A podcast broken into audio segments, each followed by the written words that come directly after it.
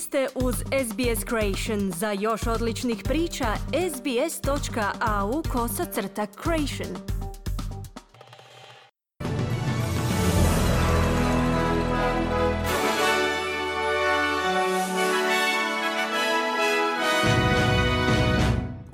Današnjim vijestima poslušajte Nacionalna putovnica vještina, jedna od devet inicijativa vladinog izvješća o zapošljavanju koje će biti predstavljeno tijekom današnjeg dana. Danas započinje glasanje o uspostavi glasa australskih starosjedilaca u parlamentu u udaljenim zajednicama Australije. I Francuska povlači svojeg veleposlanika i vojnu trupu iz Nigera.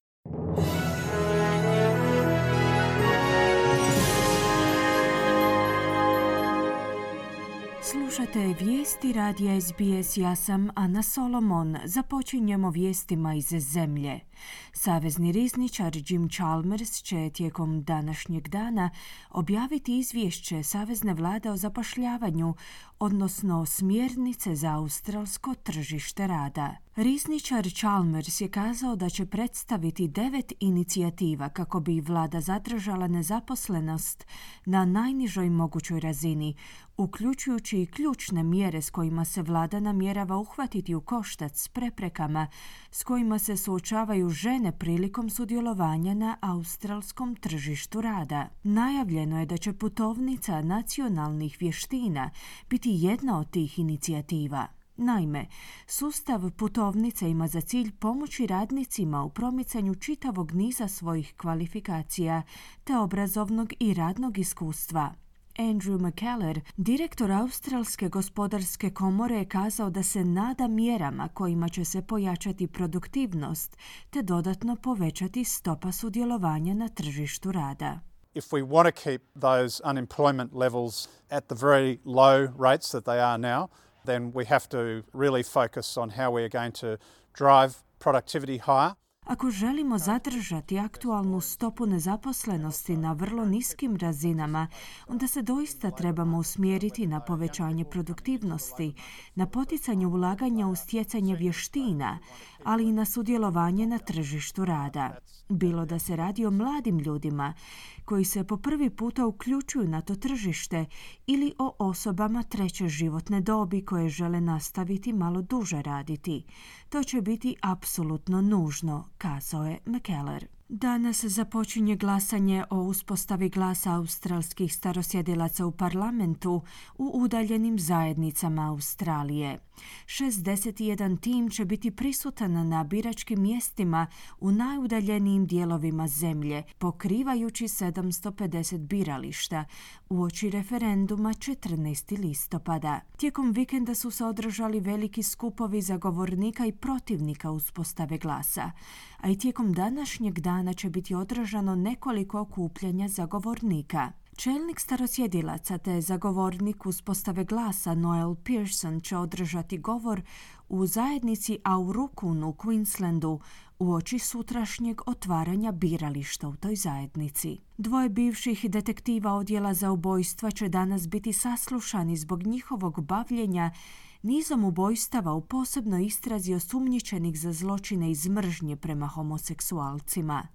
Bivši glavni detektivski inspektor Stuart Legat i narednica Alicia Taylor će se pojaviti pred istražnim povjerenikom, sucem Johnom Sakarom. Legat je vodio tim istražitelja koji su ponovno istraživali smrt američkog matematičara Scotta Johnsona, koji je preminuo u prosincu 1988 nakon što je udaren na sjevernim plažama Sidneja, nakon čega mu je tijelo pronađeno u podnožju litica u nacionalnom parku North Head u Sidneju. U policiji su inicijalno proglasili smrt samoubojstvom, no pritisci obitelji i nagrada od 2 milijuna dolara su potaknuli ponovno zanimanje za ovaj neriješeni slučaj.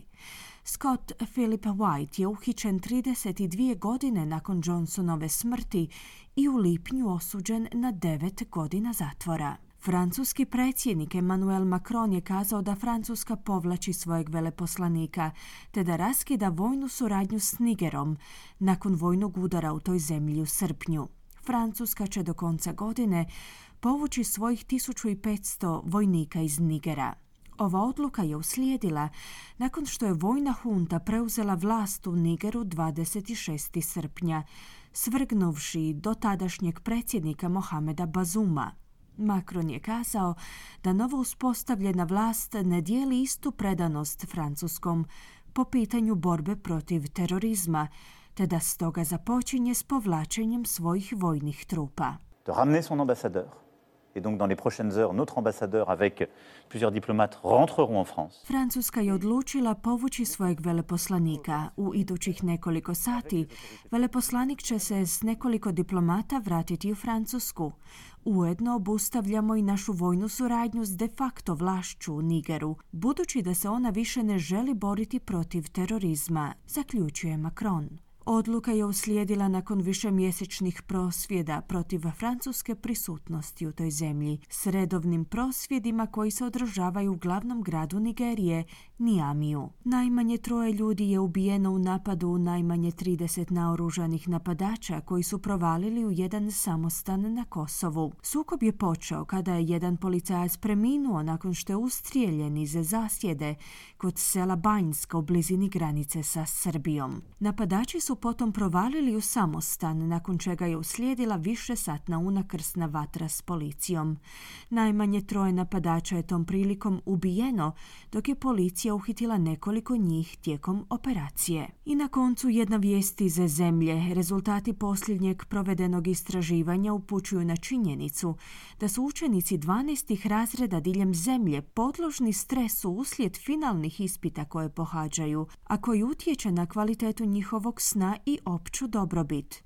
U internetskoj službi za mentalno zdravlje mladih Australaca Reach Out su proveli anketu nad tisuću učenika u dobi od 16 do 25 godina, otkrivši da se polovica ispitanika suočava s lošim navikama spavanja zbog stresa kojemu su podložni. Ispitivanjem je utvrđeno da su učenici 12. razreda posebno pogođeni zbog ispita kojima pristupaju u ovo doba godine.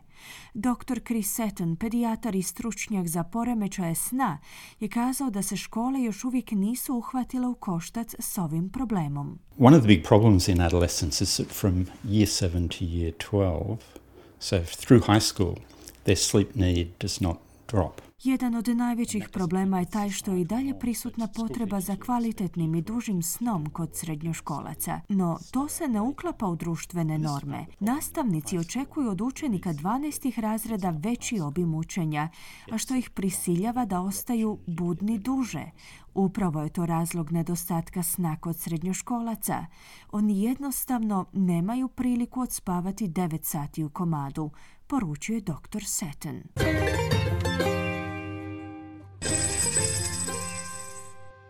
Danas jedan australski dolar vrijedi 0,64 američkih dolara, 0,60 eura te 0,53 britanske funte.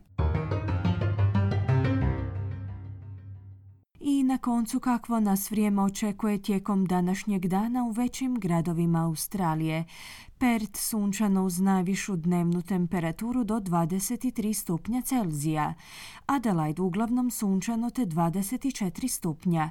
Melbourne djelomična na oblaka 21. Hobart manji pljuskovi 17. Kambera sunčano i 25 stupnjeva. Sidney slični vremenski uvjeti sunčano te 25 stupnjeva. Brisbane djelomična na oblaka 24 i na posljedku Darwin gdje će prevladavati uglavnom sunčano uz najvišu dnevnu temperaturu do 34 stupnja Celzija. Slušali ste vijesti radija SBS. Za više vijesti posjetite SBS News.